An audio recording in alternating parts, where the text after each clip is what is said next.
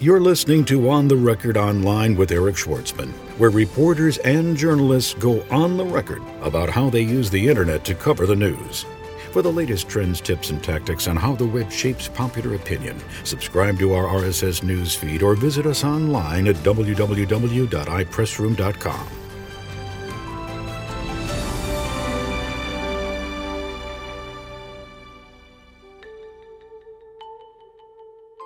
Glamour magazine deputy editor Wendy Naugle goes on the record online. We're finding that our readers are incredibly tech savvy, are interested in tech products, not just things like iPods, but are really on the internet looking at blogs and are a part of that entire culture. And as a result, we are expanding a lot of things on our website and are adding things like a beauty blog and some daily fashion insider tips and things like that. And welcome to another episode of On the Record Online. If you're a regular listener of the show, thanks for coming back. If this is your first time tuning in, uh, this is the podcast that tries to give you the story behind the story.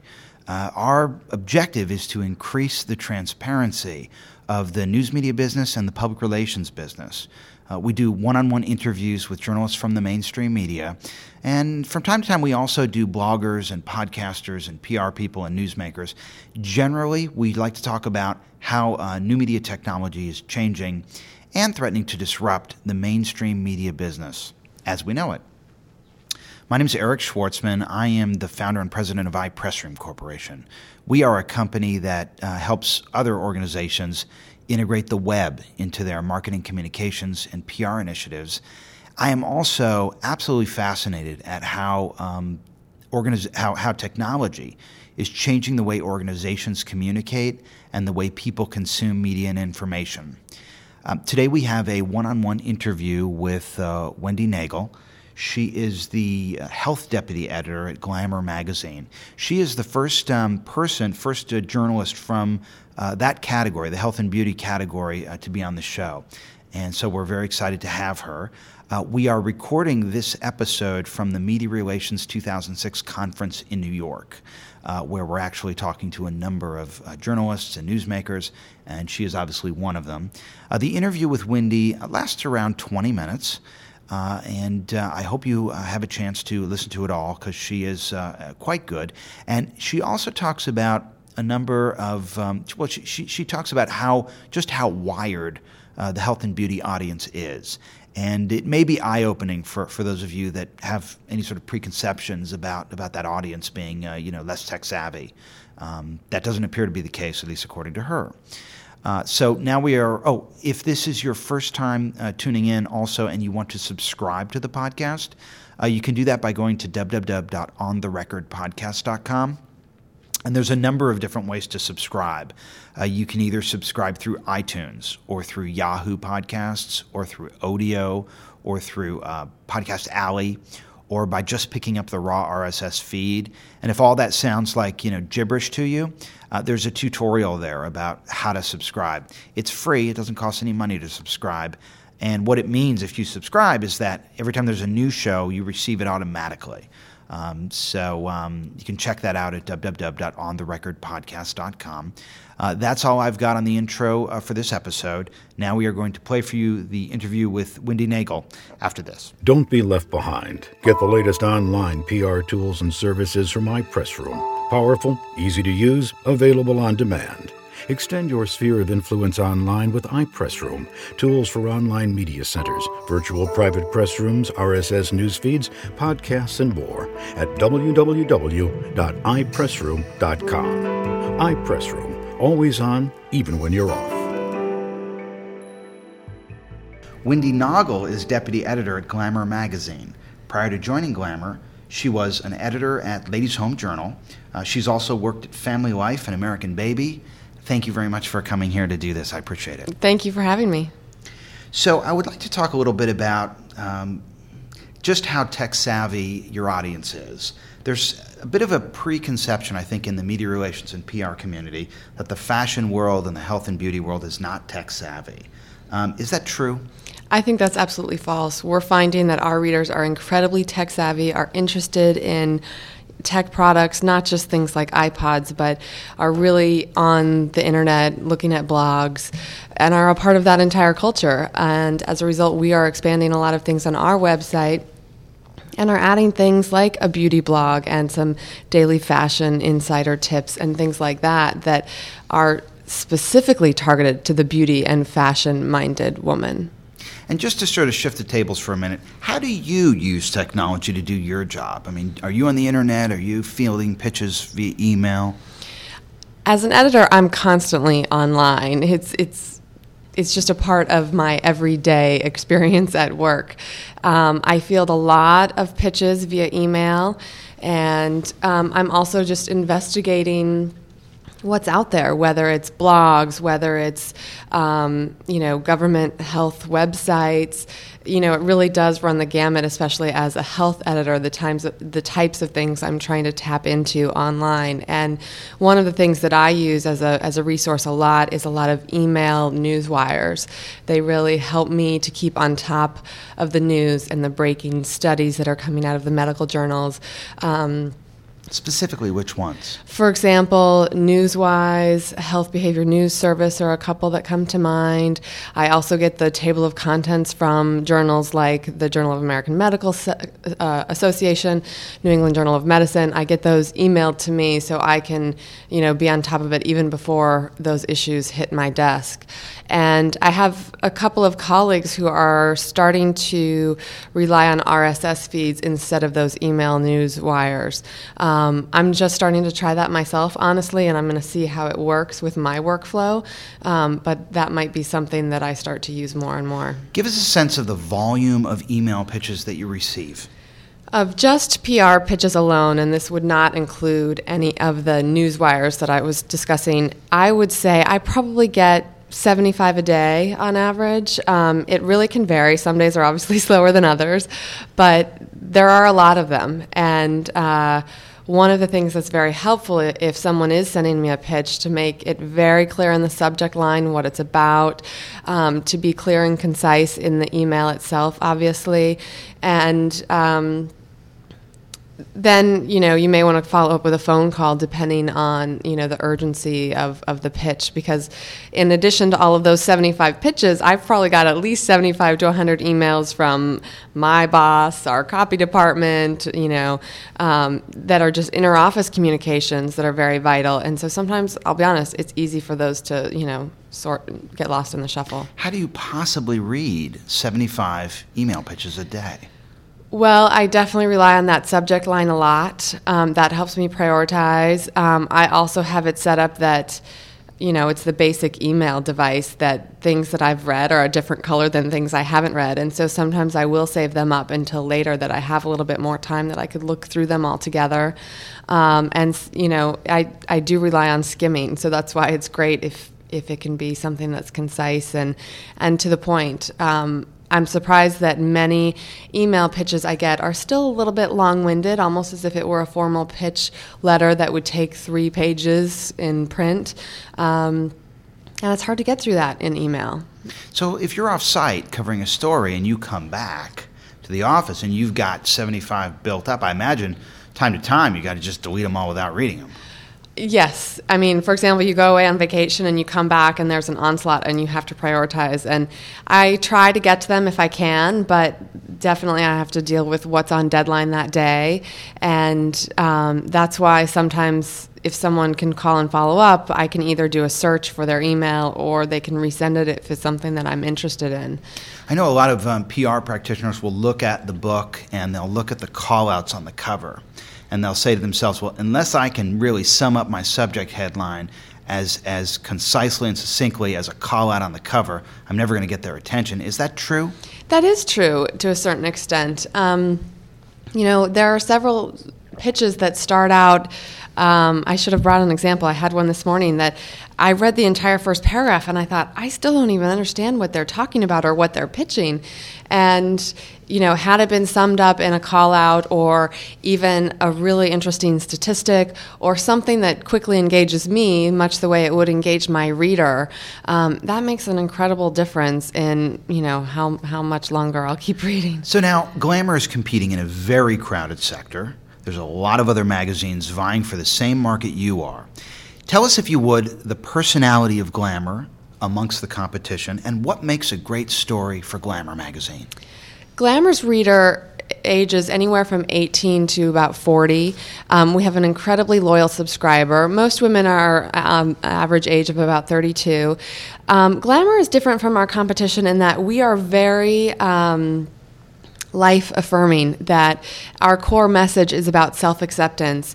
We're also very different that we cover the reader's entire world from politics and news to beauty tips and fashion advice to health uh, bulletins, and more. So we really are a general interest women's magazine with that core message of self acceptance.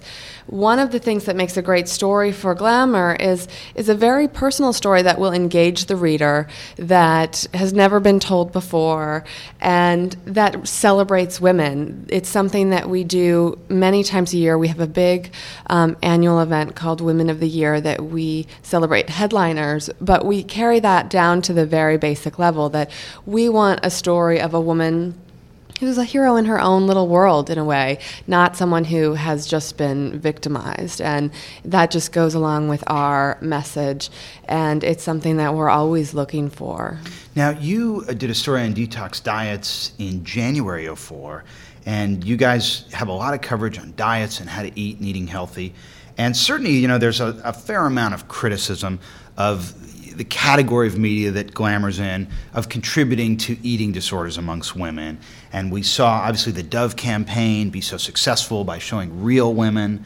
Um, how is that impacting the, deci- the editorial decisions that are currently being made at, at Glamour, if, if at all? You know, it's something that we've been talking about for years and years, even before the Dove campaign. Um, we have been doing body image and body acceptance stories for a long time. Um, just a few years ago, we updated a body image survey that we started 20 years ago, and we did a big comparison on how women's attitudes have changed and evolved and what kind of progress we're making you know we've we've really made a lot of headway here. We've done things like put Queen Latifah on the cover. We are always celebrating all body types. That means women who are plus size, but also women who are naturally petite or thin. You know. Um, body acceptance is not just about you know real women have curves it's celebrating whatever your natural shape is and that comes across in all of our editorial in big and small ways um, the, de- the diet detox story you mentioned was actually a way for us to cover a trend because detox diets were incredibly huge and a lot of buzz, a lot of questions we were getting from readers. And we looked at it as a way of is there really anything you can learn from these diets that is worth, you know, a take home message? And there are a lot of things that weren't worth you know practicing on a daily basis but there were a few tips that that could be useful and that's how we approached that story. Um, but we would never do a story on here's the detox you need to follow drink lemonade for a week and, and lose 10 pounds. That's just not what we do. Um, another story that we did on the diet front that was a lot of fun and was a big success was actually last december and it was called diets are dumb. And it was all about the research of how dieting can make you hungrier and how it can you know lead you to overeat and um, and also had all this wealth of information but showed you what you should do to eat healthy and to make a lifestyle change. And and that's more of the the nutrition coverage that we offer. What role do you see yourself playing in helping women maintain a healthy lifestyle I think our role is incredibly important. We know women don't get this information from their doctors. We know that. Um, they often don't have another resource to go to. And so we are a place that is a great medical authority for them, that they can get information on their sexual health, on their heart health, on their cancer risks. And Glamour is one of the few women's magazines that looks at all of a woman's health from head to toe. You know, we don't just look at what we sometimes call the bikini zone issues. Um, we really are looking at her whole body, and that includes her mental health and well being. Um, and it's incredibly important, and our readers respond to it in a way that is incredibly powerful and gratifying when you get those reader letters. Now, I know you guys have these health calculators on your website where you can put in your age and your weight and find out whether or not you're at risk, uh, either from an obesity standpoint or from a heart, heart rate standpoint. Um, Tell us if you would. I mean, I think there's a, a perception uh, in the media business uh, marketplace that your outlet would not be a good way to reach the wired consumer. But I would imagine, based on the usage of, of tools like this, you probably have a, a better indication of that. So, walk us through your audience online. Online, a lot of our readers are um, using our website in a couple of ways. We do our classic do's and don'ts, which is in the magazine and is incredibly successful. They do a lot of voting about do's and don'ts on our website. Um, but we also have much weightier issues on our website, whether it's a long feature story like we have from the May issue is online and has actually started generating a lot of buzz in the blogosphere. Um, to programs like what we call our Body by Glamour program, and it's a diet and fitness plan that gives you a customized strength workout and weekly diet advice. And what we find that our readers online respond to is some of the tools that we offer. Um, one of the things in that plan is what we call my progress page and it's just a place where you enter you know your workout what you did and it instantly calculates how many calories you've burned and how many minutes you've worked out. And then you get this great little graph that is very affirming and um, readers seem to really love. And that's also a program where some of the tools you mentioned, the uh, body mass ind- index and other calculators are. And they seem to be a part of the whole experience that our readers are looking for and that answer a lot of health and body questions that they have. Quantify for us the size of that audience. I mean, are there are you do you have a lot of usage of these tools on your website? For our Body by Glamour program, for example, we had more than 200,000 people sign up last year. It is a three month plan, um, but it does stay up on our website over the course of the year. Um, but I think even in the first month we had more than 100,000 people already signing up. So it's pretty large, um, even just for those small subsets. How do you think they find you? A lot of what happens is there's we do a lot of promotion in book.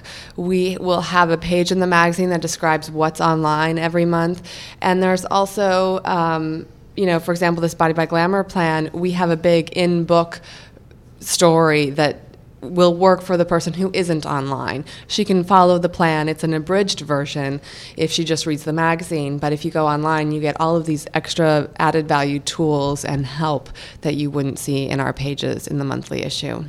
Let's talk a little bit about the culture of celebrity. Uh, obviously, there is a trend to use more actresses on the covers. I mean, I think it's always actresses on the covers. I can remember the time when there were models on the covers. Uh, is that trend continuing? It's definitely continuing. We still include models on our cover. We have a model on our May cover. Um, but celebrities, I think, will continue to be on magazine covers. And, um, you know, I think it's because readers can so relate to them. They feel like they're friends with celebrities, and, and sometimes that can help sell a magazine. And just as a final question, how do you define fashion today?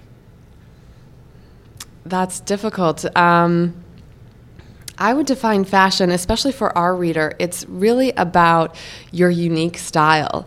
Um, we're really at a stage when almost anything goes um, as long as it celebrates you and it's true to yourself, which is very much part of Glamour's message. And so in our fashion pages, we try to give people the advice to, um, you know, find their inner style and bring that out and celebrate their own uniqueness and um, really execute that in a way that, that works for them. Well, thank you very much for coming and talking to me. I appreciate it. Thank you. You've been listening to On the Record Online with Eric Schwartzman, where reporters and journalists go on the record about how they use the web to cover the news. For the latest trends, tips, and tactics on how the web impacts corporate reputations, subscribe to our RSS newsfeed or visit us online at www.ipressroom.com.